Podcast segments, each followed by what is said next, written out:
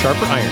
Spend the next hour with us studying the living and active Word of God, His two edged sword of law and gospel, recorded for you in Holy Scripture, all about Jesus Christ, crucified, risen, and ascended for you.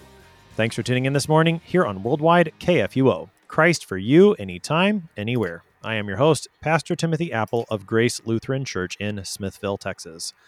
Thank you to our generous underwriters on Sharper Iron, the Lutheran Church Extension Fund, where your investments help support the work of the Lutheran Church Missouri Synod. Visit lcef.org for more information.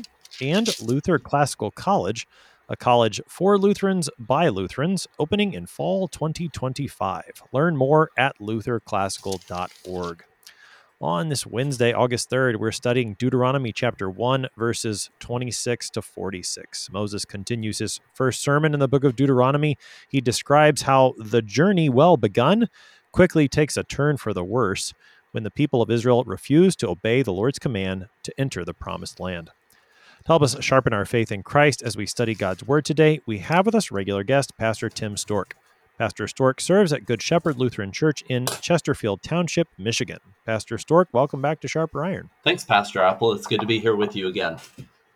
So let's talk a little context. We're in the second half of Deuteronomy chapter 1 today. What should we know going into this text? Well, as you mentioned at your introduction, um, Moses is making his opening remarks here in the book of Deuteronomy, um, helping the people who will soon be entering into the promised land remember what happened many, many years before with their own ancestors, um, reminding them of how they turned their backs on God's promise and his word and ended up rebelling against him. So far in his sermon, he's he's been recounting history, and that's what he's going to keep doing here for a little while in the first couple chapters of Deuteronomy yesterday's text, the beginning of his sermon, things things went pretty well. Uh, but today's text, things take quite the the turn for the worse. Yesterday, we were very very hopeful for the people of Israel, and and so often, as was the case in their history, today we see how how things turn south for them. Not not geographically necessarily, but they go south in terms of fi- figuratively speaking. But one one thing, and maybe just to because we'll encounter this, uh, who is who is Moses talking to? And and how does he and he's describing something that happens to the past but he's talking to a different group of people. How does that play into what we're going to read today? Yeah. So when you open up this chapter um, you realize first off that moses is talking to the descendants of the people who first had the opportunity to enter into the promised land. Um, so these were actually the youngsters at that time, or some of them probably were not even born at that point. Um, Moses tells us back in the book of Numbers that it was those who were the age 19 and below who would end up inheriting the promised land that God had planned to give to his people when they first came out of Egypt. The interesting though, the interesting thing about this text though is as Moses talks to the congregation, as he talks to his people, he always uses the word you. Hmm. You mu- you murmured in your tents, for example, in verse 27. Well, for some of them, they were babies at this time or they were they were teenagers they may not have even have known necessarily what was going on as they had camped outside of the promised land. But Moses reminds them, and he reminds us, that just because we don't remember some of those things um, does not necessarily mean that we are um, that we are um, not guilty from those things because of the sin that we've inherited from our parents. Um, and as Moses goes on to describe his interaction here as well, that we, none of us ultimately deserve the promised land, um, that his people didn't deserve that either. And so he reminds them of their own sinfulness in a way, that this promised land that they are about to enter is ultimately gift from God and not something that they receive because they deserved it. Mm, yeah, that, I think that's that's going to be provide some re- points of reflection as we read this text, the way that he does speak to you, to people who maybe weren't even born when the events in question took place, and yet the ones to whom he's preaching, they need to hear this for themselves as if they were there so that they can, if I can say it this way, they can avoid the choice that their forefathers made and do the opposite and be faithful instead of faithless. It's a part of like it's a part of Moses's rhetorical strategy within the sermon as he preaches to this generation that's about to enter into the promised land. He he wants things to go better for them than they did for and and we're going to see it in this sermon this part particularly for himself and for the generation that's passed away yeah um, definitely and i think a lot of pastors also use this this very same style in our preaching as well. Um, that is we recall our ancestors both you know looking back into the the new and the old testament with the church there but also talking about our our own people um, the people who have gone before us in our congregations and in our families and in our homes, and reminding us as well that we are also um, a part of a part of that as well, and to not only struggle against the the same sins and maybe you know through the Lord overcome those sins, um, and, and also to learn to to withstand those pitfalls as well. Mm. Yeah, so let's let's go ahead and read. We're picking up in Deuteronomy 1 verse 26.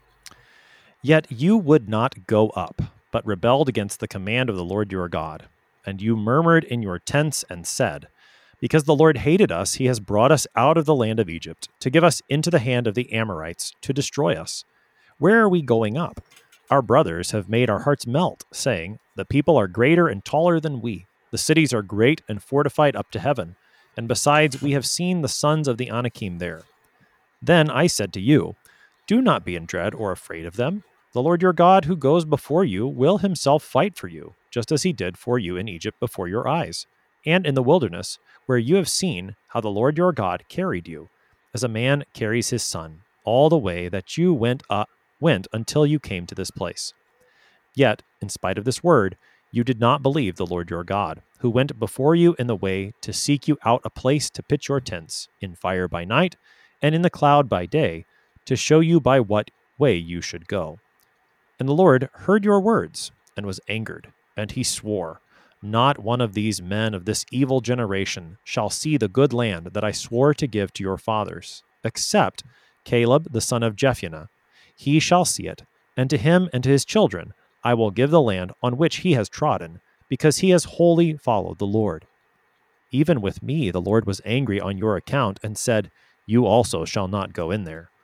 Joshua the son of Nun, who stands before you, he shall enter. Encourage him, for he shall cause Israel to inherit it. And as for you, as for your little ones, who you said would become a prey, and your children, who today have no knowledge of good or evil, they shall go in there, and to them I will give it, and they shall possess it. But as for you, turn and journey into the wilderness in the direction of the Red Sea. Then you answered me, We have sinned against the Lord. We ourselves will go up and fight, just as the Lord our God commanded us. And every one of you fastened on his weapons of war and thought it easy to go up into the hill country. And the Lord said to me, Say to them, Do not go up or fight, for I am not in your midst, lest you be defeated before your enemies. So I spoke to you, and you would not listen, but you rebelled against the command of the Lord, and presumptuously went up into the hill country. Then the Amorites who lived in that hill country came out against you and chased you as bees do, and beat you down in Seir as far as Hormah. And you returned and wept before the Lord, but the Lord did not listen to your voice or give ear to you. So you remained at Kadesh many days, the days that you remained there. That's our text for today. That's Deuteronomy 1, verses 26 to 46. So, Pastor Stork, yesterday's text left off. They had sent the spies into the land. It's a good land, but here comes the unfaithfulness of the people. They refuse to go up. What do they what do they say in refusing to go into the land according to God's command? Yeah. So uh, w- when they come back, um, as Moses says, you would not go up, but rebelled against the command of the Lord your God. You murmured in your tents and said, Because the Lord hated us, wow, Yeah. God, God, God hates us. Mm. Um, because the Lord hated us, He has brought us out of the land of Egypt to give us into the hand of the Amorites to destroy us. So, wh- when you first look at this, it's almost like they have completely lost the sense of what God has been planning to do for His people and what He has done for them. Um, that that the Lord brings them out of Egypt, that He continues to provide for them as they were in the wilderness making their way to the promised land. He provides them with everything that they need. And yet, in their sight, all they see is the fact that God has hated them.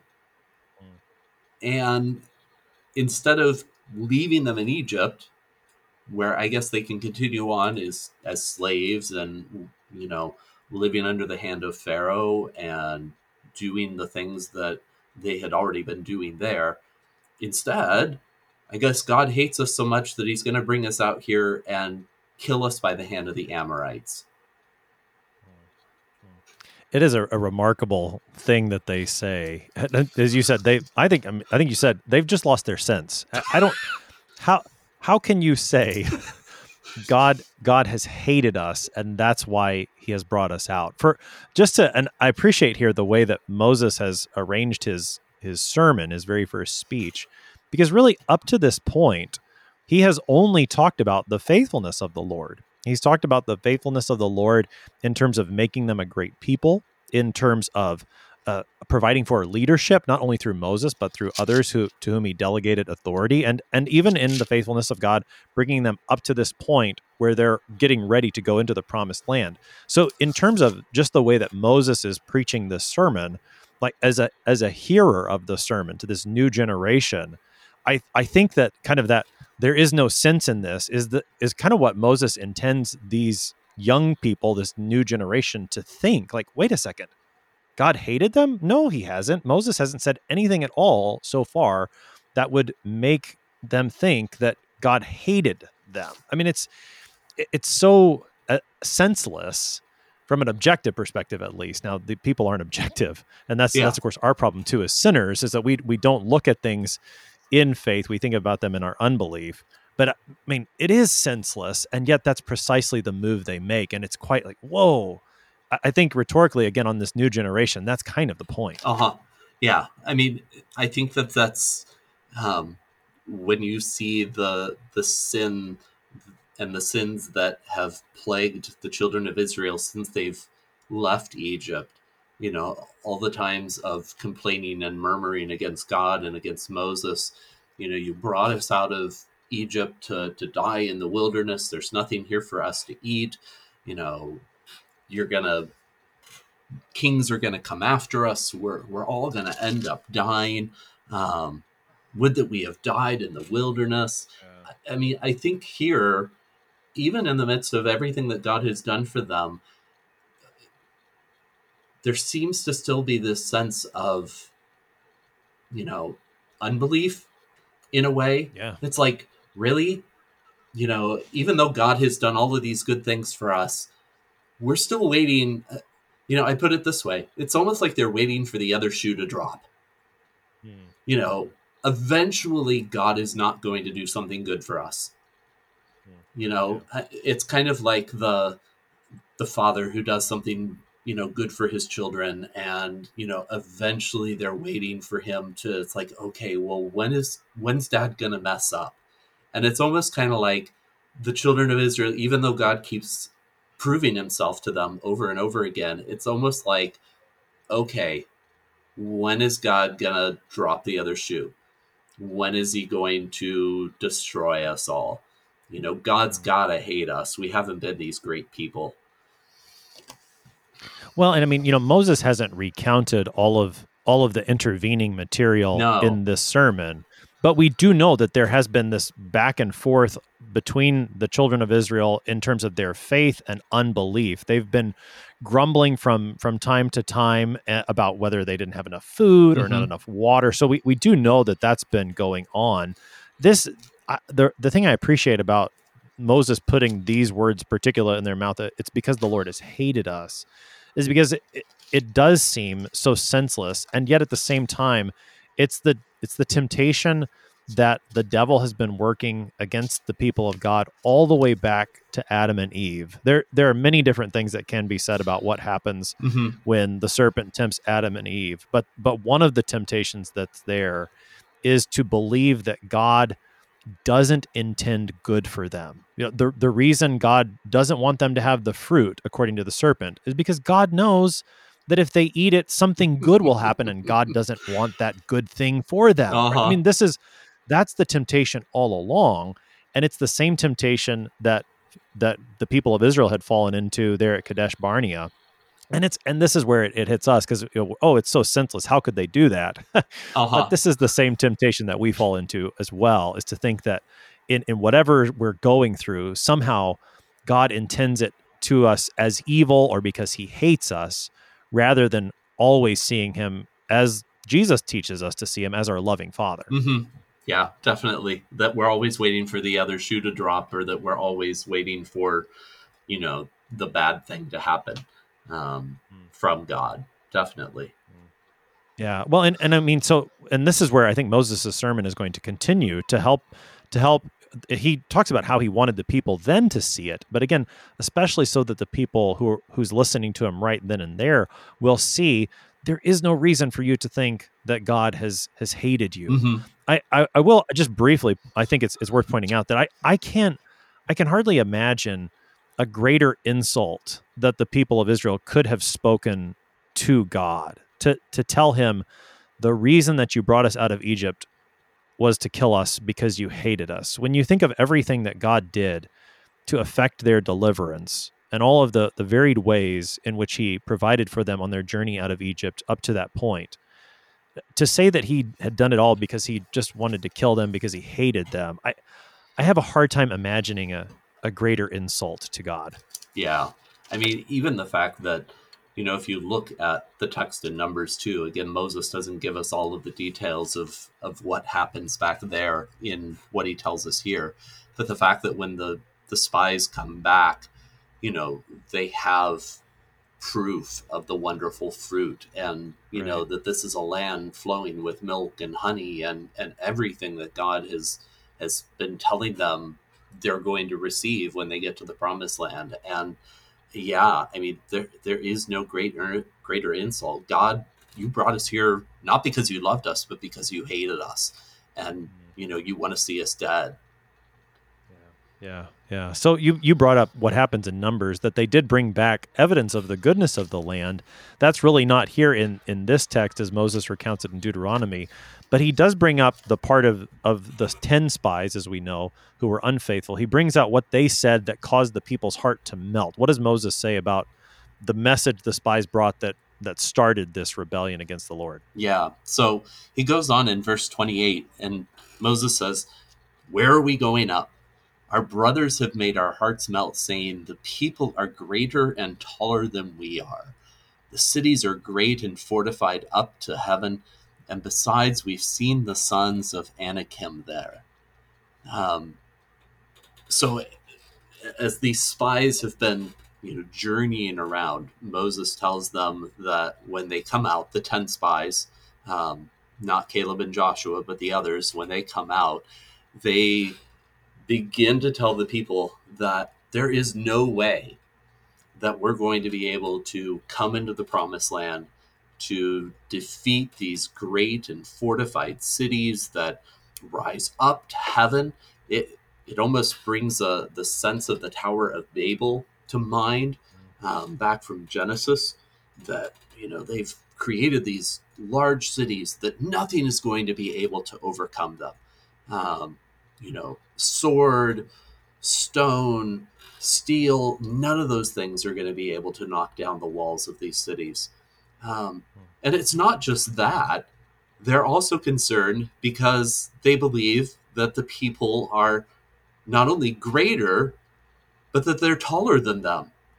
That in their their own viewpoint, they're um, I don't know how to put it. Well, uh, let's say that they're an ant compared to one of us. right. Yeah.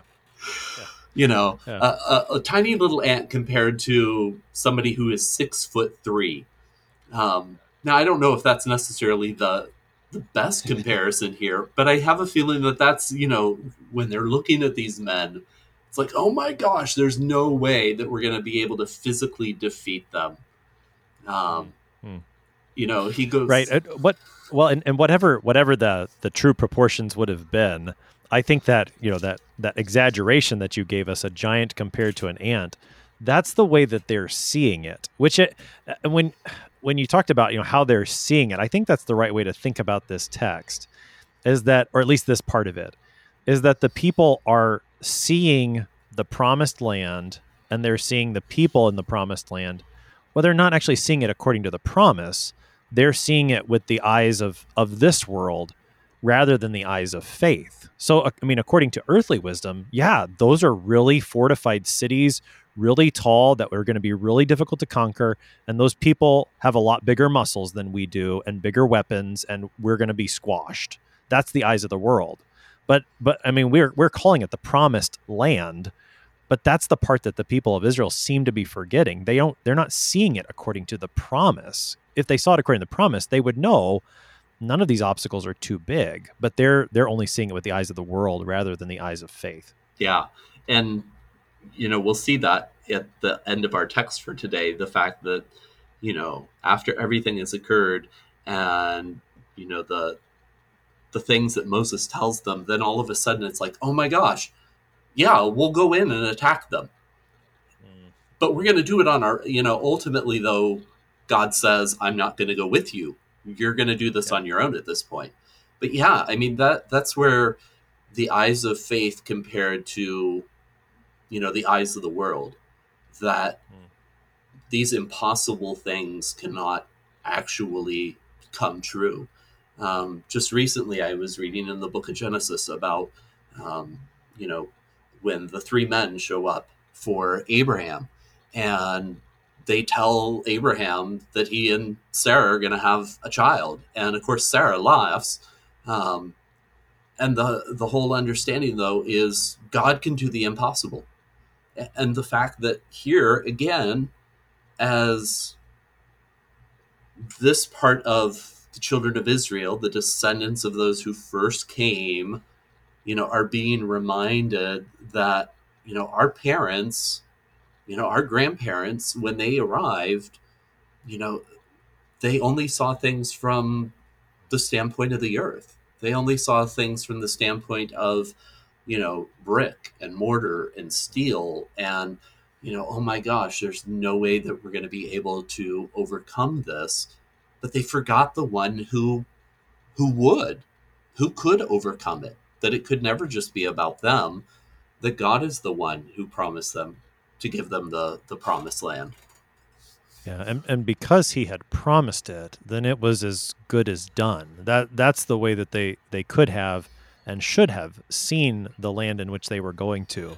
Despite all the obstacles that seemed to be in front of them, the Lord's promise was greater than all of that. And that's I mean that's the key when it comes to thinking about the Lord does what is impossible according to human standards. It is according to what he has promised. We, we always attach that to a promise of God, that whenever he has promised something, it is as good as done, which is, I mean, that's still a comfort for us as Christians today. He's, for example, he's promised to hear our prayers. Mm-hmm.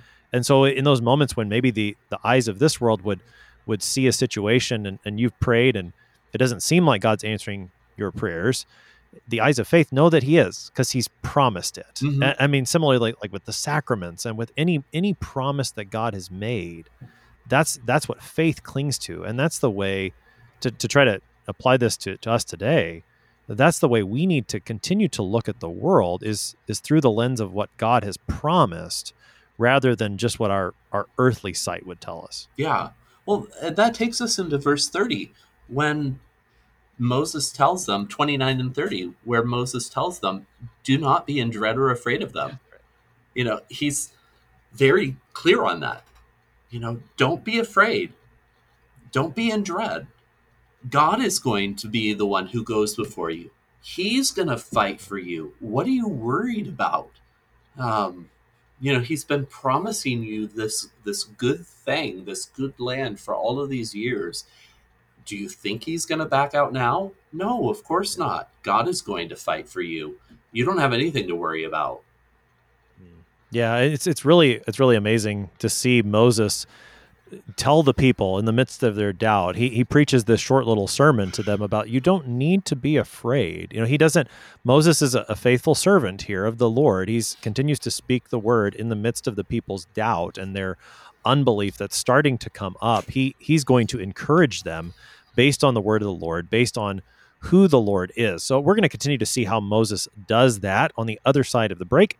You're listening to Sharper Iron here on KFUO. We're looking at Deuteronomy chapter 1 with Pastor Tim Stork. We'll be right back. Please stick around.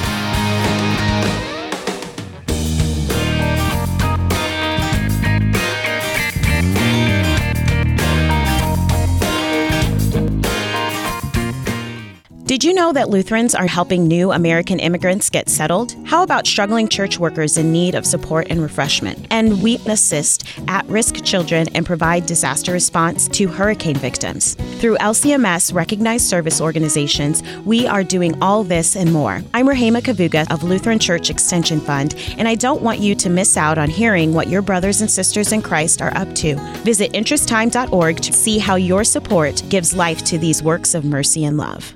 What do you think of when you hear the word college? Expensive? Liberal? Woke? Imagine a college that is affordable, a college that is unapologetically conservative and Lutheran, a college that won't take a dime of federal funding, a college that teaches the best of our Western heritage, a college where students grow in the Christian faith instead of leaving it behind. This is Luther Classical College, a college by Lutherans and for Lutherans. Visit our website, lutherclassical.org, subscribe, become a patron, and join the thousands who are making Luther Classical College a reality. Welcome back to Sharper Iron. It is Wednesday, August 3rd. We're studying Deuteronomy chapter 1, verses 26 to 46 with Pastor Tim Stork. He serves at Good Shepherd Lutheran Church in Chesterfield Township, Michigan. Pastor Stork, prior to the break, we left off in the middle of Moses' brief sermon to the children of Israel on the cusp of the promised land for that first time. They had doubted the Lord's promise. They're ready to, to quit and give up. But Moses says, Don't be afraid, because remember who's with you. Remember who goes before you, the Lord your God. He's the one that will fight for you. And that's kind of where we left off. I love the way that Moses then encourages them. He brings up concrete realities of why they can trust the Lord. What is what does he say as to the what are the examples that he gives for the reasons they can trust the Lord to fulfill his promise yet again. Yeah. So he goes on to say in verse 31 In the wilderness, where you have seen the Lord your God carry you as a man carries his son, all that way until you went, until you came to this place.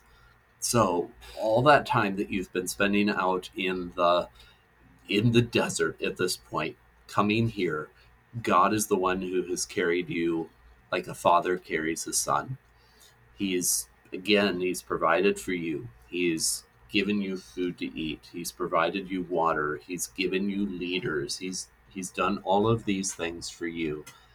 Um, and, and you know he's kept his promise. Your shoes haven't worn out. You you've made it here. Um, and, I mean, what else could they want? I mean, what what other concrete proof could these people really want? You know, from seeing what God did in Egypt, not only with the plagues, um, and then, of course, bringing the children of Israel to the edge of the Red Sea, pushing back the waters, bringing them through on dry ground, drowning Pharaoh and his, you know, hard hearted army. Um, and, and then, of course, leading them out away from Egypt. How could you not believe him?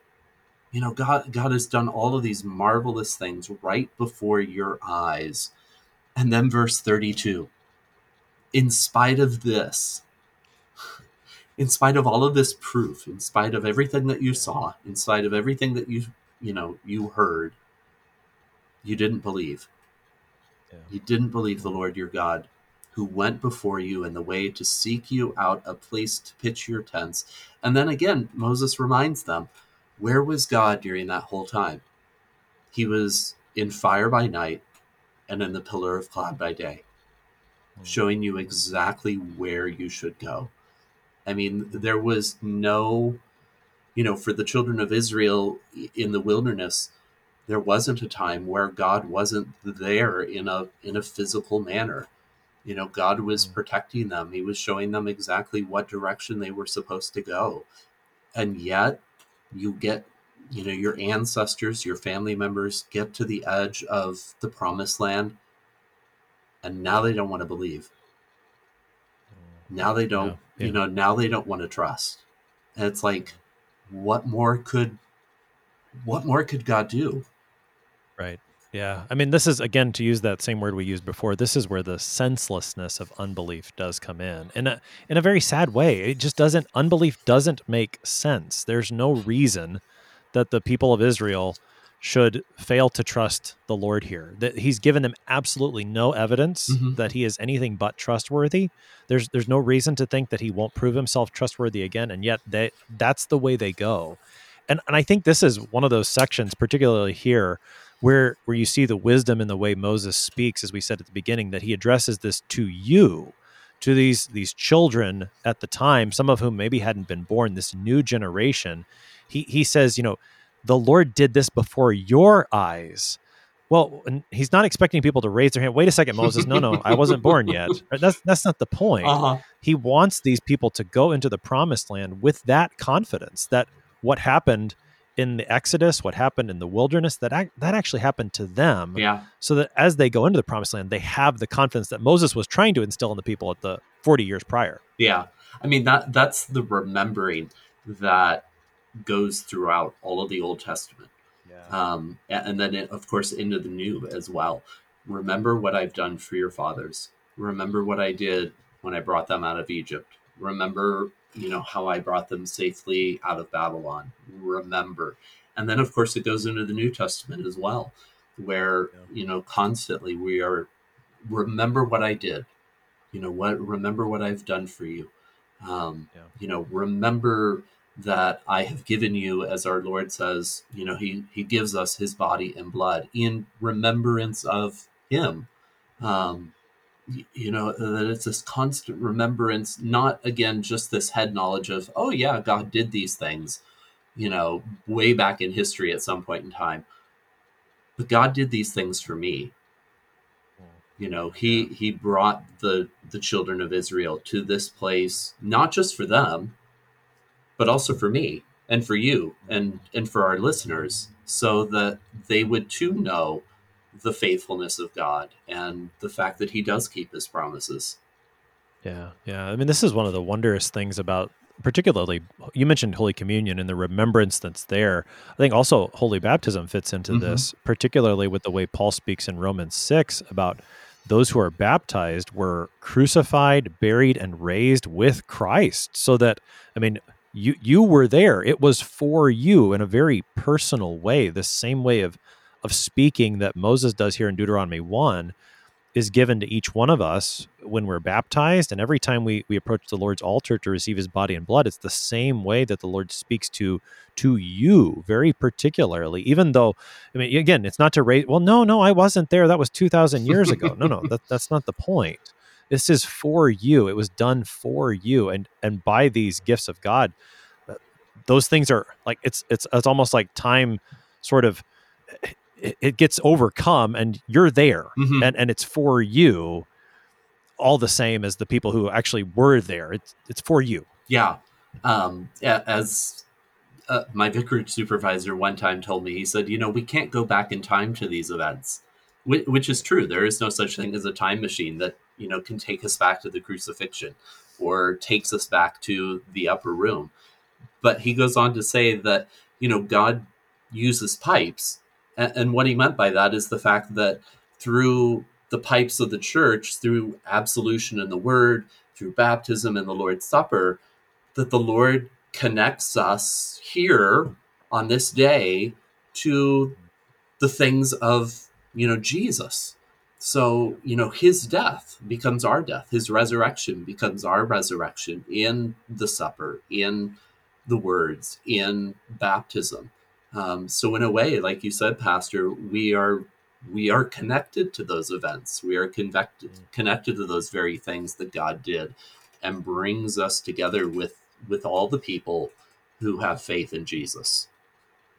Yeah, so Moses preaching is is having a similar aim here as he says you saw the Lord do these things but he's also reminding them you rejected. So again not to not to put themselves in a place of pride over and against their fathers but to remember the same flesh clings to them the same temptations beset them and the need for the lord's help against those.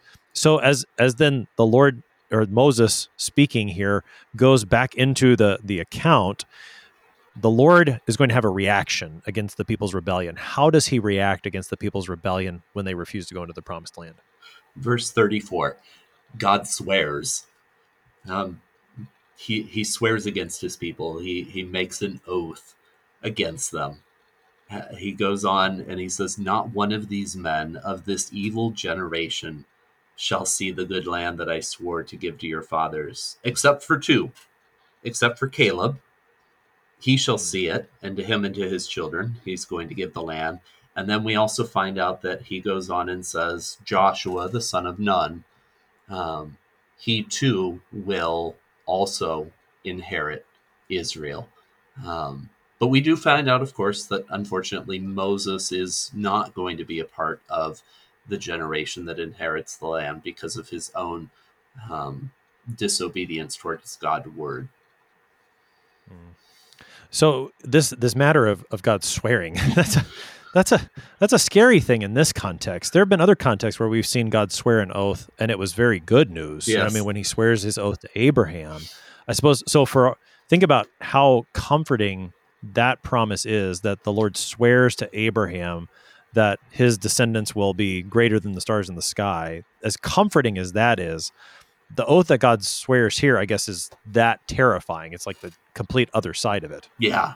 Um, I mean, it's going to come true the, just like God's promise, his oath to Abraham about the um, his descendants being as numerous as the stars in the sky. When God hears their unbelief, it's not met with gentleness or kindness. You know, verse 34 tells us that it's met with anger. Um, God, God is angry with his people, and he swears that none of these men, except again Caleb and Joshua, um, are going to enter into the land that he swore to give to them. That eventually this whole generation is going to die out. So, talk a little bit about how this this particular section about the Lord's anger and the oath that He swears. How does it get used into the into the New Testament, particularly in the book of Hebrews? Yeah. So when you take a look at the book of Hebrews, um, Hebrews chapters 3 and 4. The writer there, let me get there right in my Bible nice and quickly. Um, as the writer of Hebrews talks about um, what's going on here, let's see, where is it? There we go. Um, he goes on, he, he reminds us about what God had promised to his people. Um, he goes on, he says, um, let me see if I can find it. Yeah. So at the beginning of Hebrews chapters 3, um, verse 7, the writer says, Therefore, as the Holy Spirit says, Today, if you hear his voice, do not harden your hearts as in the rebellion on the day of testing in the wilderness, where your fathers put me to the test and you saw my works for 40 years. Therefore, I was provoked with that generation and said, they always go astray in their heart, and they have not known my ways. Um, he then goes on, of course, that to remind us in saying, Today, if you hear his voice, do not harden your hearts. Um, that, you know, when, when we hear God's word, that the Holy Spirit would bring us to faith, that we would trust God, um, that we would listen to the word that he says, um, and and know and find rest in those very things. Hmm. Yeah. So okay, we, we see how this gets applied then to us in the New Testament. And I, I love the way and we, we're not studying the book of Hebrews, so I'm not gonna go too far there. But I do like how the, the writer of Hebrews then brings this into the present tense for us. And even as you continue in that section, you know, he he brings it ultimately to say, look, all of this was fulfilled not finally in Joshua, Mhm. but in, in Jesus. That's where the true rest is. And I mean, I think if we if we can take that and sort of and think about Moses preaching that as well, that even he is thinking beyond just the promised land that lies across the Jordan River, but he too is is preaching Christ that far ahead of time. I think the writer of Hebrews helps us to, Mhm. to make some of those connections. But but maybe, let's not get too far afield into the, the book of Hebrews. We'll we'll stay here in, in Deuteronomy. Uh, talk a little bit about the ones you know he. So after the Lord swears about who gets to go and who doesn't, it kind of goes it goes back and forth a little bit. You get Caleb goes, Moses doesn't, Joshua goes, and then there's some others that get to go as well. Talk a little bit about the ones who do get to go and who don't get to go into the promised land. Okay, so the first one that he mentions, of course, is Caleb, the son of Jephunneh. Um, Caleb, we find out, looking back in the book of Numbers, um, that he is from the tribe of Judah. Um, and he is, I would say, probably the one who best exemplifies what that childlike faith looks like that our Lord is always speaking about throughout the New Testament, especially in the Gospels. Um, you know, to to be like a child. Um, Caleb trusted God's word. He heard it. He knew that God could bring them into the promised land. Um, you know, and, and to him and to his children, I'll give the land on which he has trodden because he has wholly followed the Lord. Um, you know, the Lord has taken Caleb's heart and has made him to follow him. Um, but then Moses goes on, verse 37. He says, Even with me, the Lord was angry on your account and said, You shall not go in there. Now, of course, remember what happens with Moses um, back in the book of Numbers again. Um, Moses is um, not listening to God's word. Remember, Moses is told to speak to the rock. Instead, Moses strikes the rock. Um, and for his disobedience towards the Lord and his word, the Lord tells Moses, You're not going to be enter- able to enter then into the promised land. Um, and then after Moses, of course, we have Joshua, who is Moses' assistant and who will basically be leading the children of Israel into the promised land. He'll be directing the army. Um, he will be in charge basically of Israel getting everything set up um, in the book of Joshua as well. And as you mentioned, Pastor Appel, Joshua is connected with Jesus back in Hebrews chapter 4. Um, that we have this comparison going on there. That Jesus is ultimately the one, though, who brings us into the true promised land by giving up his own life. And then Mm. finally, go ahead. Keep going, keep going. Okay. No, no, keep going. That's where I was going to push us. Keep okay. going. And then finally, he says, As for your little ones, who you said that they would become a prey. So earlier, back in the book of Deuter- or back in the book of Numbers, the the people, the original people who were supposed to go in, were so concerned that their children were going to become a prey, that they were going to be destroyed and killed. Well, now Moses is talking to those children. And as for your little ones, who you said would become a prey, and your children, who today have no knowledge of good and evil, shall go in there. And these are the very ones that Moses is talking to now. Um, to them I will give the land, they will possess it. Um, and again, as Moses recounts back in Numbers, these were all 19 and younger. Um, so, you know, after the, the time that has taken place here, you know, some of these again that are about to enter in probably weren't even born and many of them were extremely young if they weren't babies or infants um, they are now going to be the ones who inherit the land um, and then he goes on finally in verse 40 he says but as for you turn and journey into the wilderness and the direction of the red sea um, turn back god is not going to fight for you. You have turned your back on the Lord. He is not going to allow you to enter into the promised land, um, you know, because you do not have the Lord's blessing. You do not have Him to fight for you. So it's better for you to turn around and head back towards Egypt.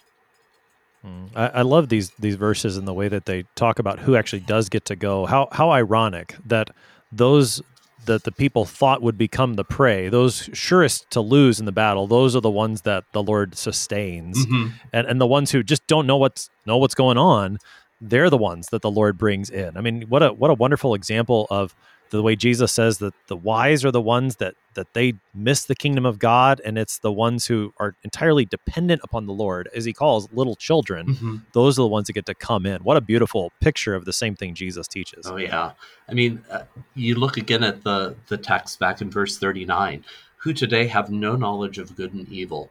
Um, you know, and again, that reminds us back from Genesis chapter three with the tree of the knowledge of good and evil that these children at this point have no knowledge of that good and evil. Um, now, that doesn't mean that they aren't sinners. Of course, they are, but you know they don't even know the things that the adults know. Um, those who have grown up, who have studied, who who know God's word and His promises, um, they are the ones. It, it's almost as if you know the, there's this picture here of you know the Gentiles who don't really know anything about God at all. And they are the ones, along with the believing Jews, who are going to inherit the land. Um, they're the ones who are going to be able to, you know, rejoice in this promised land. Right. Yeah. The the thing about no knowledge of good and evil is not making a theological statement. It's it's mm-hmm. making a statement about like how much kids know. Yeah. Kids don't kids don't know those things. I mean, they a, a child would not have the, the point is to be like a child and and in this sense to trust what the Lord says mm-hmm. rather than to think as we were talking earlier, the, the problem with the adults here is that they thought they knew better than the Lord. The the faith of the child is to let God be God and simply to receive the good things that he has promised. And and that's what's literally going to happen as the people go into the promised land. It is it is those who didn't know any better, they're the ones that the Lord brings, and the ones who thought they knew better than the Lord, they're the ones that die in the wilderness. Now, this is where the people again think they know better than God. They they hear him and say these things and instead of believing him and repenting and letting God's word be his word, they think, "Oh, well, no, we'll go. But again, the problem is they don't listen to the word that God has spoken. Take us into the, the continued rebellion of the people in verses 41 and following. Yeah, you're exactly right, Pastor. Um, you know, they haven't listened. God has told them that he's turned back from them.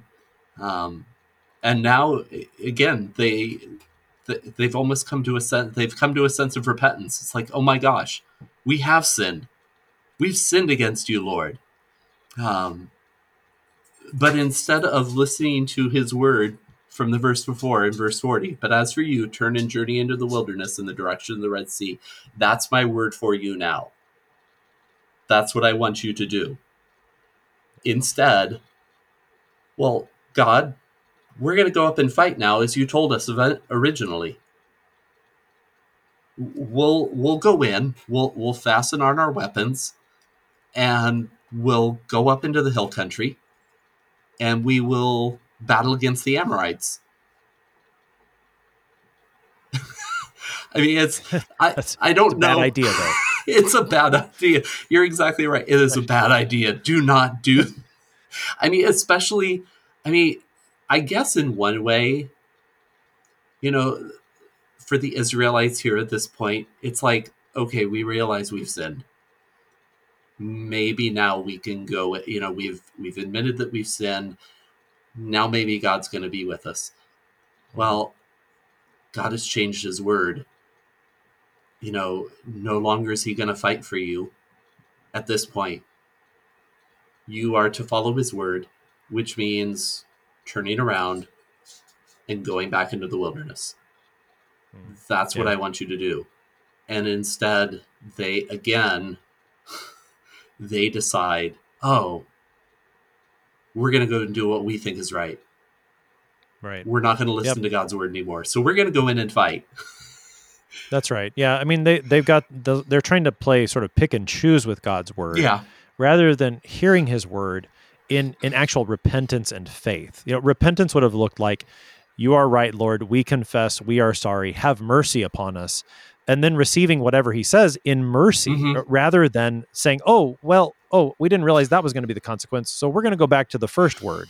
That's that's not faith in the Lord. That's continued trying to figure it out yourself rather than again simply listening to the Lord. And so I mean, predictably it, it goes poorly for them. They they say we're going to go up. The Lord says don't do that. I'm not going with you. they do and it goes poorly for them as Moses keep taking in the Moses description here. Yeah. So the Lord tells Moses, Tell them not to go up and fight, because I'm not going to be in their midst, lest you be defeated before your enemies. So Moses tells them. Again, Moses reminds them, You would not listen. You rebelled against the command of the Lord. Um, and you presumptuously went up into the hill country. You assumed to know what was going to happen. You assume that God is, you know, still going to be there for you, that He is going to protect you and, you know, destroy the Amorites and the other people. Um, and then verse 44 the Amorites who lived in that hill country came out against you and chased you, chased you as bees do, and beat you down in Yeah. Seir as far as Hormah. That's quite the quite the image. is quite the Chased image. around by bees. yeah. I drove uh, one time a number of years ago. I I drove over a beehive with a um, while I was driving a tractor with a brush hog on the back, and I put that tractor into sixth gear and drove as fast as I could across that field. But man, those bees were those bees were swarming. It was not fun, um, you know. And that that's exactly how Moses describes it here they came out as bees and beat you down. Um, Yeah. you know, God was not there. He he told you he wasn't going to be in your midst, and you tried to fight on your own, and this is the consequence. Yeah, and then that that last verse. So you you stayed there for a long time. I mean, you you were there for many days, and that's kind of the like you can see how Moses' sermon. I think it, it came to this. Oh, things are going well, and now things are starting to hit pretty much rock bottom. Is and that's where you get to leave it, Pastor Stork. Sorry about that. But I mean, this is this is the decline here. Part of the sermon. This is where the people are really meant to. And this again, I think, is where the you language really has a, quite the effect that the people place themselves there, like oh, we were on the cusp of the promised land, and it was our unfaithfulness that caused us to stay here for 40 years when we, we didn't have to do that. Yeah. oh, I know. Well, then, you know, verse 45 you returned and you wept before the Lord. I mean, what else? What else were they going to do? I mean, they ultimately brought this upon themselves. Um, all they had left was was tears of sadness, um, tears Mm. from the defeat, and but then notice also what happens there the Lord didn't listen to your voice or give ear to you. Um, you you would not listen to the Lord, and now in response, He's not going to listen to you. Um, Mm. and so then, like you said, finally they remained at Kadesh many days, the days that you remained there. Um, I mean, just an horrible, um, horrible part of of Israel's history um, of rebelling against the Lord, and then and then trying to take everything into their own hands and and trying to make it still work out for for their good, even though God had had given them another word to to go back into the wilderness to to repent and and trust in Him and to trust in His mercy. Mm, yeah, uh, to trust in His mercy, and that uh, that's maybe a good place to leave it today. We we had a, a le- this is a very much a law section of the sermon, and that's okay. Sermons need that, Yep. but but pointing us toward the mercy of God that's ours in Christ. That's ultimately where Moses is moving with this sermon. So keep listening so that you get to hear the rest of it. Pastor Tim Stork is pastor at Good Shepherd Lutheran Church in Chesterfield Township, Michigan. Helping us today with Deuteronomy chapter 1, verses 26 to 46. Pastor Stork, thanks for being our guest today. Hey, no problem, Pastor Appel. I enjoyed it as always. The Lord is merciful, even in the midst of our unfaithfulness. Moses preaches to the new generation that they might see the mercy of the Lord and receive the mercy of the Lord as they prepare to enter into the promised land. I'm your host here on Sharper Iron, Pastor Timothy Appel of Grace Lutheran Church in Smithville, Texas. Thanks for spending the morning with us. Talk to you again tomorrow.